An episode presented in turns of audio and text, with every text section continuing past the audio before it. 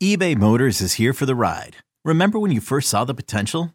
And then through some elbow grease, fresh installs, and a whole lot of love, you transformed 100,000 miles and a body full of rust into a drive that's all your own.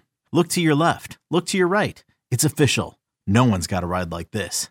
There's nothing else that sounds like, feels like, or looks like the set of wheels in your garage. With over 122 million parts, you can make sure your number one ride or die stays running smoothly. So there's no limit to how far you can take it. Brake kits, turbochargers, engines, exhaust kits, roof racks, LED headlights, bumpers, whatever your baby needs, eBay Motors has it. And with eBay Guaranteed Fit, it's guaranteed to fit your ride the first time, every time, or your money back. Plus, at these prices, well, you're burning rubber, not cash. Keep your ride or die alive at ebaymotors.com. Eligible items only. Exclusions apply. This episode is brought to you by Progressive Insurance. Whether you love true crime or comedy, celebrity interviews or news, you call the shots on what's in your podcast queue. And guess what? Now you can call them on your auto insurance too with the Name Your Price tool from Progressive.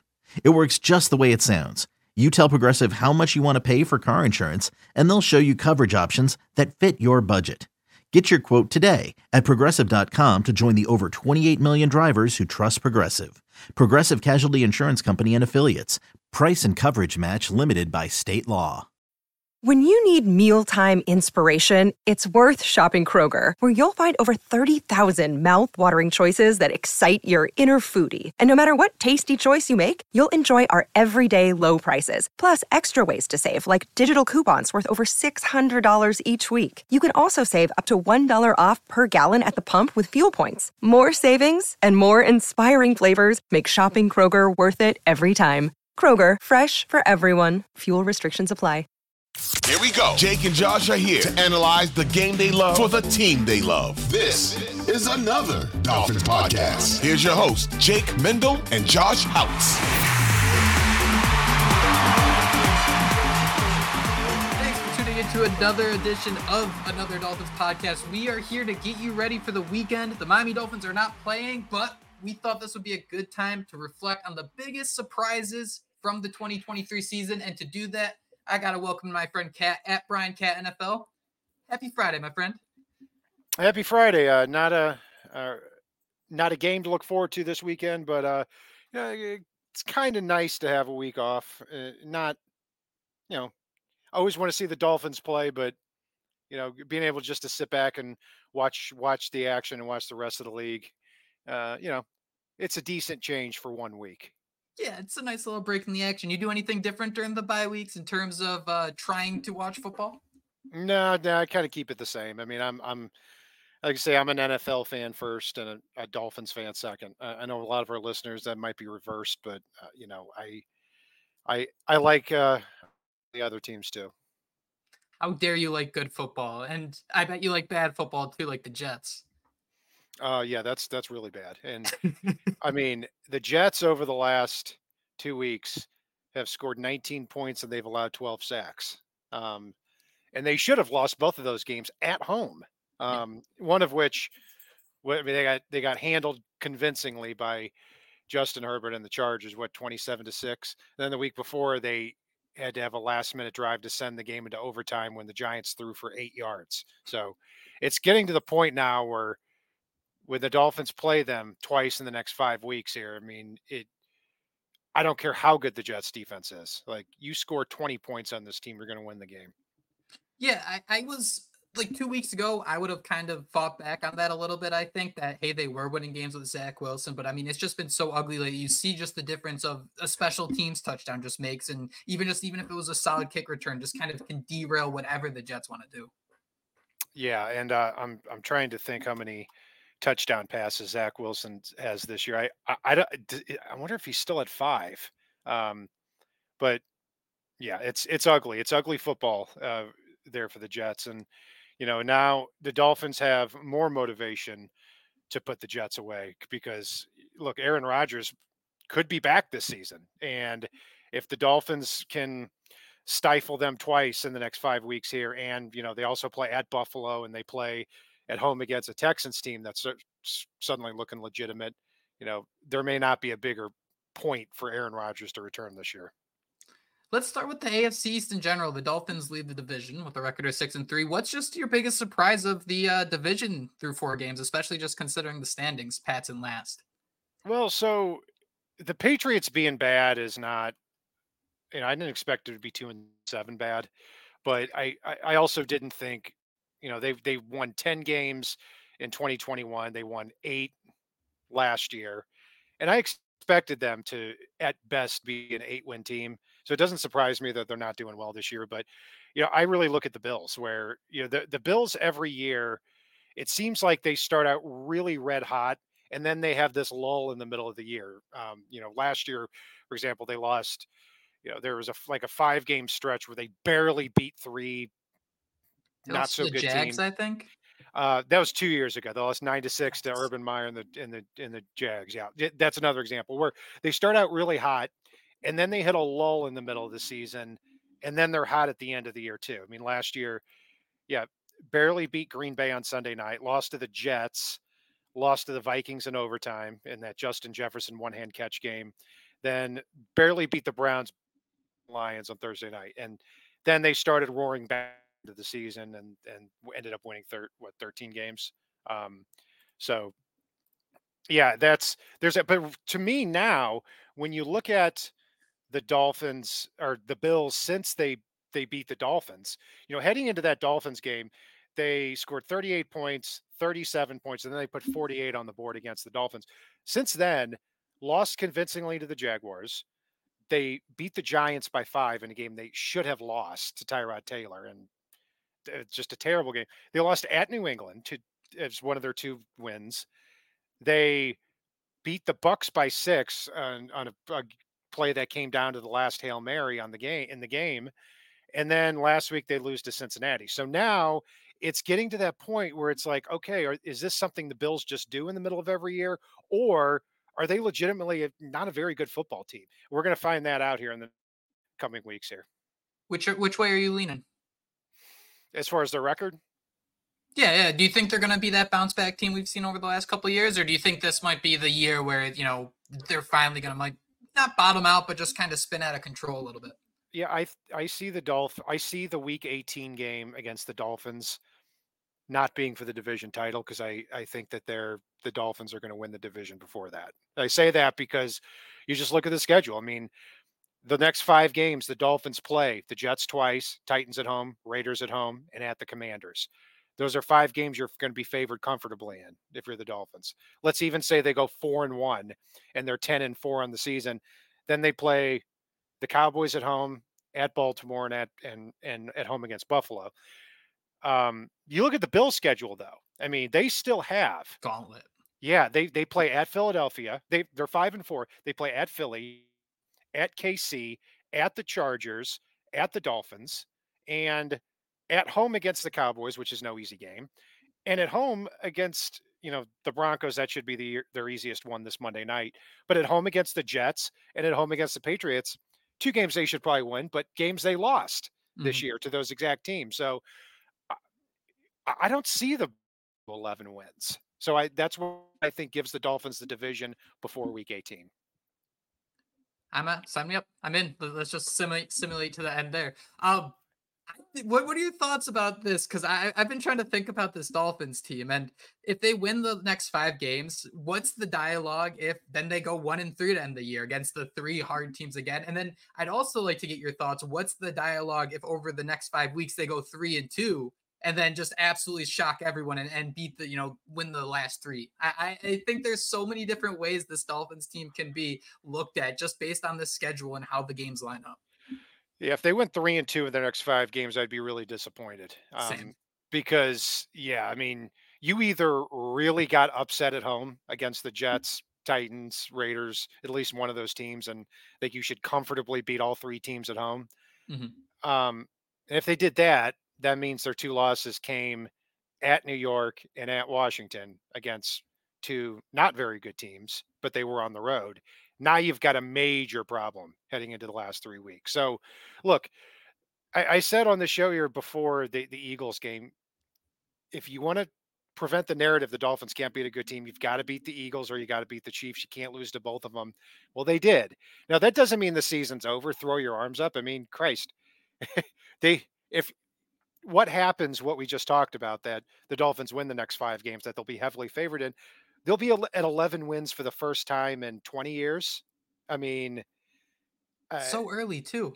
Yeah, it's uh, so the narrative will still be there. That we can't change, but they're going to have opportunities in the final three weeks of the season against the Cowboys at home, uh, at the Ravens, and against the Bills at home, and presumably the playoffs.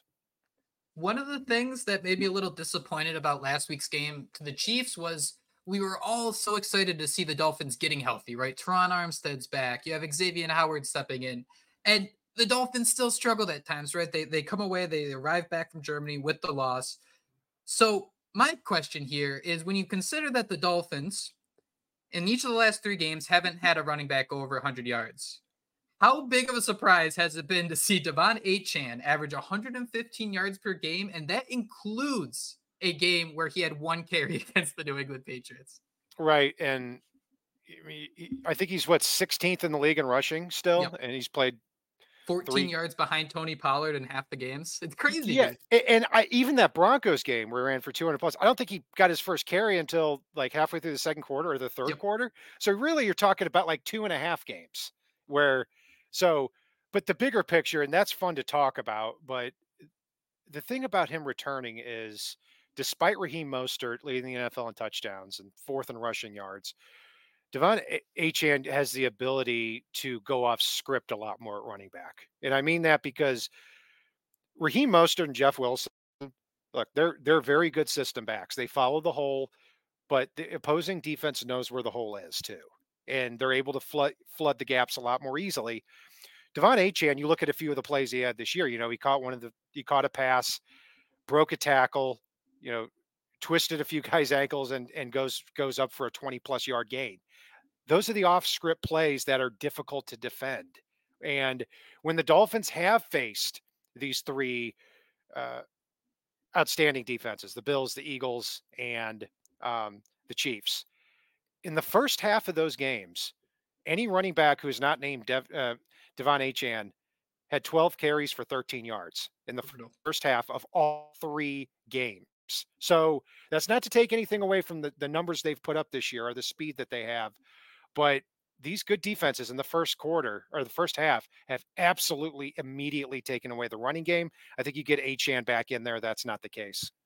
Yeah, I, I, like the point you brought up because too, you think about it, how Achane can make a bunch of different guys mix, uh, miss, excuse me. When you look at Mostert, I think his game changer is when that defender is coming at him in the hole and he just runs them over. It's a completely different dynamic despite them both operating in that wide zone scheme. Um, how does Mostert and Achane do you think coexist? I think one of the most interesting dynamics last year was just trying to figure out how you can feed Jaylen Waddle and Tyreek Hill. Now you have both of those guys. You have Mostert, who you know you said he has 400 rushing yards, league best 11 um, rushing touchdowns. He's not going to go away. How do all these guys get fed? Well, I would say that to me, what I'd like to see happen is I, I don't want Achane to be put in there in these next five games and is immediately splitting time or getting the most carries on the roster. And the reason I say that is because look, he's 5'9, 190 pounds. If you start giving him 20, 25 touches a game, I, I don't want him broken in the final three games of the year in the playoffs. And Raheem Mostert at home and against let's face it teams that are not as good has has been fantastic mm-hmm. it's when you know he becomes more the focal point against great defenses is when he struggles but no i want i want Achane on the field getting touches but not as many as i want to see him get in the last three games in the last three games empty the clip give him as many touches as you can um, so that that's where i'm at uh, that's where i am on that and then from that point uh, you know, Jeff Wilson, I, I like him as a power component, but I'm not too concerned with whether or not he gets fed. And Salvon Ahmed, uh, you know where I stand on him. He should be off the roster when Achane comes back. But was it surprising? Sorry, I don't want to get too far down the street. Was it surprising for you to see Jeff Wilson get four targets against the Chiefs? I thought that was real weird. A little, little high, yeah. I mean, especially with him out in the field on what third and twenty. Like, Yep. what's Jeff Wilson going to do except block? Yeah, know, I and- think they, they dumped it off to him, and he was one and one uh, against the linebacker, and all I could think he just doesn't have the speed to have the separation and to make that play. So I thought that was a little weird. Yeah, Um, there were a lot. There were a few things in that game that were a little weird, and that was that was one of them. And you know, Salvon Ahmed being out there in the first quarter, give me a break. I mean, what what, what are you doing? tackle was brutal because he had what was it like? A, it was like a third and sixteen or something, I think, where they were gonna they were gonna they faked it out to Hill and then they tossed it forward to Ahmed and he got past the line of scrimmage, but I think a lineman just wrapped him with one hand or something and he couldn't break it. It was so Yeah, close.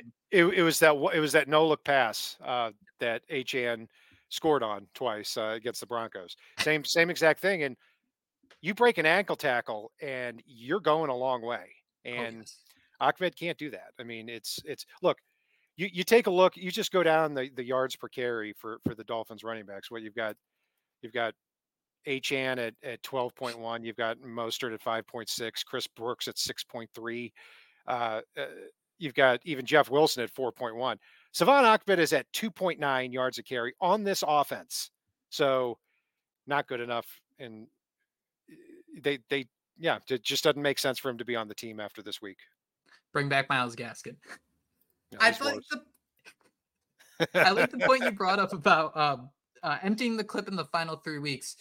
Seeing that we have a season and a half of this Dolphins coaching staff and their mindset uh, in the rearview mirror, it does kind of seem like they might do that. They might try to ease Achane back in, and I think that's important to keep in mind for fantasy managers because it does make a lot of sense. You consider that Connor Williams has been held at at times. Terron Armstead, I think there could be a debate that he didn't even have to go on IR. Maybe he could have been good to go two, three weeks, but they're really focused on making sure this ship straight stays upright and just continues to move forward. Yeah, now the Dolphins can stand to benefit from having everybody back. And if there's one positive from the Chiefs game, I mean, there are several positives from what we saw, but the major thing is, to my knowledge, nobody got hurt. And now you take a look at when the Dolphins come back from their bye week, we we expect Robert Hunt to be back. And when he is back, the Dolphins will start Terron Armstead, Connor Williams, and Robert Hunt for the first game this season, all three of them.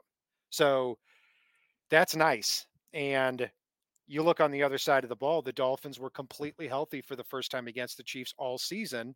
Now have an additional bye week to rest up even more. So, yeah, it's really nice how this, uh, how the Dolphins injury report is, has significantly turned around here after the bye. You hinted at it. The next big surprise. Did you have any idea that the Dolphins offense, they're not even okay? They're not just passing by. I out there to say they've been good so far this year. Oh, their offense is number one in the league. I mean, most most yards, most points. Now, a lot of that was racked up yardage, granted, but look, if you could do what the Dolphins did offensively by just beating up on bad teams, everybody would do it. Right. And so there's that. And you know, what they have to get figured out is when they go on the road, they just they're not they're just not the same for a lot of reasons. And and that to me is is the crux of why they, they're, they're struggling against these elite teams. I mean, I I think uh, Chris Kaufman from the Three Yards Per Carry podcast said it really well. Is you know, it's kind of I'm paraphrasing what he's saying, but it's like it, the Dolphins get swept up in this and put under this umbrella as a team that that can't win big games, can't rise to the level of the competition. But it's when the offense is disrupted in any way that's when the struggles happen. And when you take a look here, and I, I tweeted this here a couple of days ago, if you take the the games against the Bills, the Eagles, um, and the Chiefs, the three losses, the Dolphins after the first two drives of the Bills game, where they had back to back touchdown drives, you know, and that's 14 to 14, they had 27 drives on offense after those first two touchdowns over these three games, right? Um, of those 27 drives, five ended in in interception or a lost fumble, five ended on turnover on downs, nine ended in a punt where the Dolphins were facing either second or third and 15 or more um, throughout that drive, meaning they shot themselves in the foot. So seven over 70% of those drives for the Dolphins ended in just chaos, turning the ball over, giving the ball to the other team, or having to punt because you shot yourself in the foot. So they've got to get that corrected, and they've got to prove that they can go into a place like Baltimore late in the season and take them down. Could it be something as simple as just maybe simplifying things once in a while because you know I remember Germany, them all the fans going crazy, and the Dolphins still did a great job of unpacking a play. They had two different guys go in motion. The play looked con- completely different by the snap. But as I think back to these games, it never felt like the Dolphins had you know five or six bread and butter plays where it's just get to the line and snap the ball, maybe no hurry, just kind of keep the pace going. Where it seems like every play, I understand the importance of the motion and how it helps this offense, but I kind of wish they could just kind of get like four generic I, I this is kind of lazy but like madden plays that just work and, and, they're comfortable doing it and it doesn't take you know a, a song and dance before the ball's even snapped. Yeah i'm 100% on board with you and the the proof of that too is if you look after you know in the second half when they just started going power I and running the ball up the middle and working off play action that's when they started to move the ball consistently and you know because you're on the a big part of this is I mean there are a lot of factors in play here, but you know the Dolphins' offense to do what they do have to move quickly. They have to get the ball. It Tua has to get the ball out of his hands quickly and into the hands of the playmakers, and it also involves a lot of motion. With all that going on, if you're in a loud environment against a quality defense, there's more room for mistakes. We are seeing those mistakes. So when you go into the power I formation and kind of simplify things, it slows everything down. It takes down the temperature in the room. They have to look, we love the excitement, but they have to show the ability to do that more often. Yeah, just staying calm under pressure. I think that'd go a long way. So many different levers to pull in that offense. I mean, just just keeping it simple once in a while could be a huge benefit. So Tua leads the league with a with the best time to throw of 2.38 seconds. Cat, when you consider that, is it surprising to you how well this offensive line is playing, or is it just a product of these offense and getting the ball out quick? Yeah, definitely both. I mean, this offensive line would be playing. We would think that they're playing well, even if he held on to the ball a little bit longer. But it helps that he doesn't. Mm-hmm. And you know, uh, going back to something you've referenced, that the PFF, you know, grades of offensive lines one to thirty-two that they update every week.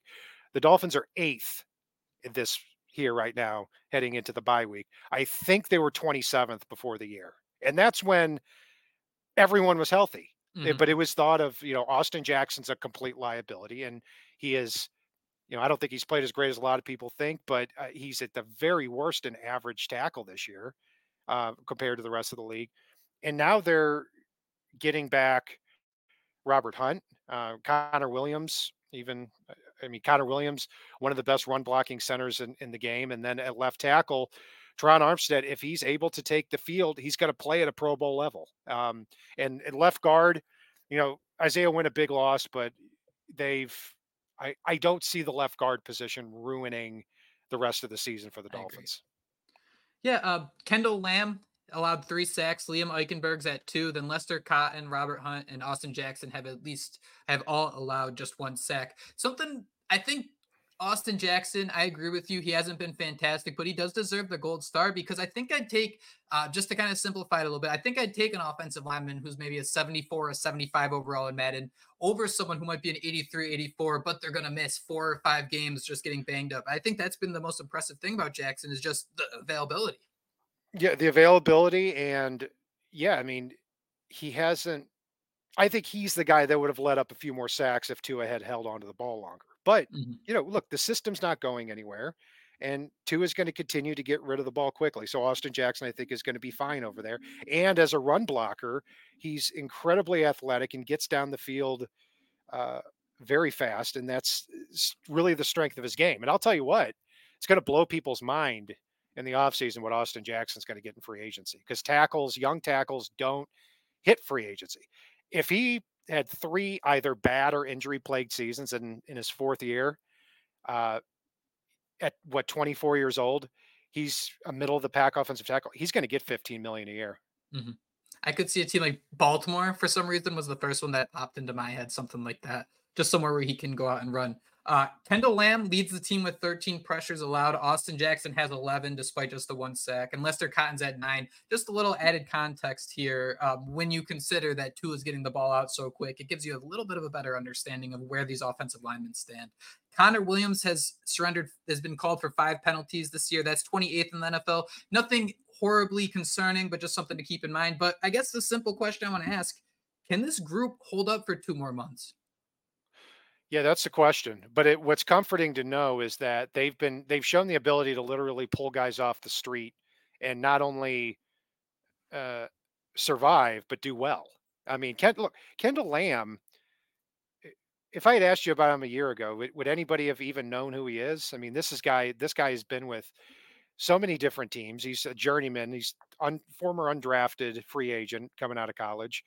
Uh, yeah, I mean, and to to think that he's the starting left tackle for so many games and the Dolphins are fine is mind blowing. I mean, if I had told you before the season that they're going to face the Patriots at home and Terron Armstead's going to be out, Connor Williams is going to be out, Isaiah Wynn is going to go down for the season the week before, and then Robert Hunt leaves the game in the in the third quarter and the offensive line was fine, you say there's no way that's going to happen. Mm-hmm. And that's exactly what happened here 2 weeks ago, ago against the Patriots. So and it's also as far as looking at the offensive line for the organization in general, I mean, it's more sustainable when you have shown the ability to win and to play well with offensive linemen that were not good anywhere else. So mm-hmm. now that look, the, Robert Hunt and Connor Williams are both free agents in the offseason, they're going to probably lose one of them at least.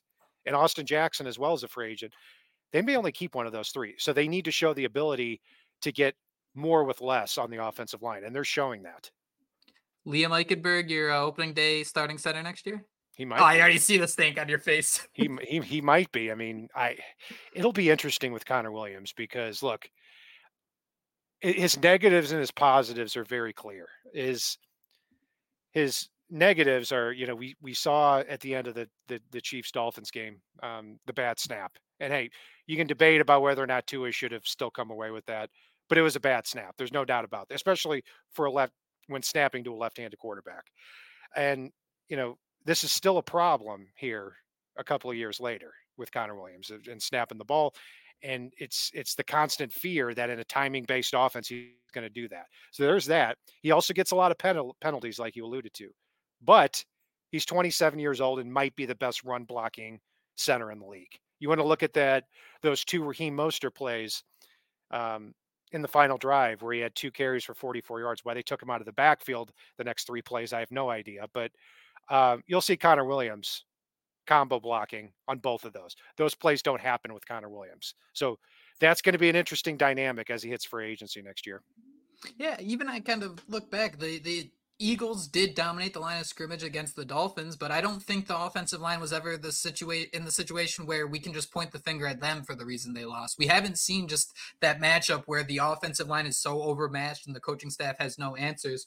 Uh, so when you look through the rest of the season, I mean, you start with the Raiders. You know, Maxx Crosby is an absolute animal. Uh, the Jets defense is strong. Washington they sold their off or the, their defensive lineman for a couple draft picks. Micah Parsons. I mean, the Ravens lead the league uh, with uh, an average of 3.9 sacks per game, and then you got Buffalo at 3.2 sacks per game because there are a little bit of a some scary defensive lines on the horizon. Yeah, there are, and the Jets defensive line is probably playing the best in football right now uh, mm-hmm. uh, on arguably the best team in football and you know if if you go into that jets game and and again put 20 points on the board i think you win the game but that could be a tall task you know it would be just a just a kick in the stomach if if you face the Jets and either the came away with a 13 to 10 or a 16 to 13 loss. I don't think that's going to happen. I think the Dolphins are going to sweep the Jets uh, based solely on the, the, the their defense against Zach Wilson. Yep. Um, but yeah, it'll it'll be interesting to see. Uh, but with the Raiders, you know, yeah, Maxx Crosby is really a top five defensive player in the NFL right now. I mean, what I, I think he's at nine and a half sacks, might be more. Um, but thankfully, that when a team has had really just one dominant pass rusher, really Mike McDaniel's done a great job of being able to neutralize them. So Maxx Crosby may ruin the game, but the Dolphins have shown great ability with Mike McDaniel to make sure that doesn't happen. Cat, before I let you go take off your weekend, we're nine weeks through the season. Uh, walk me through it. What have you learned about the Miami Dolphins and how you feel about them moving forward?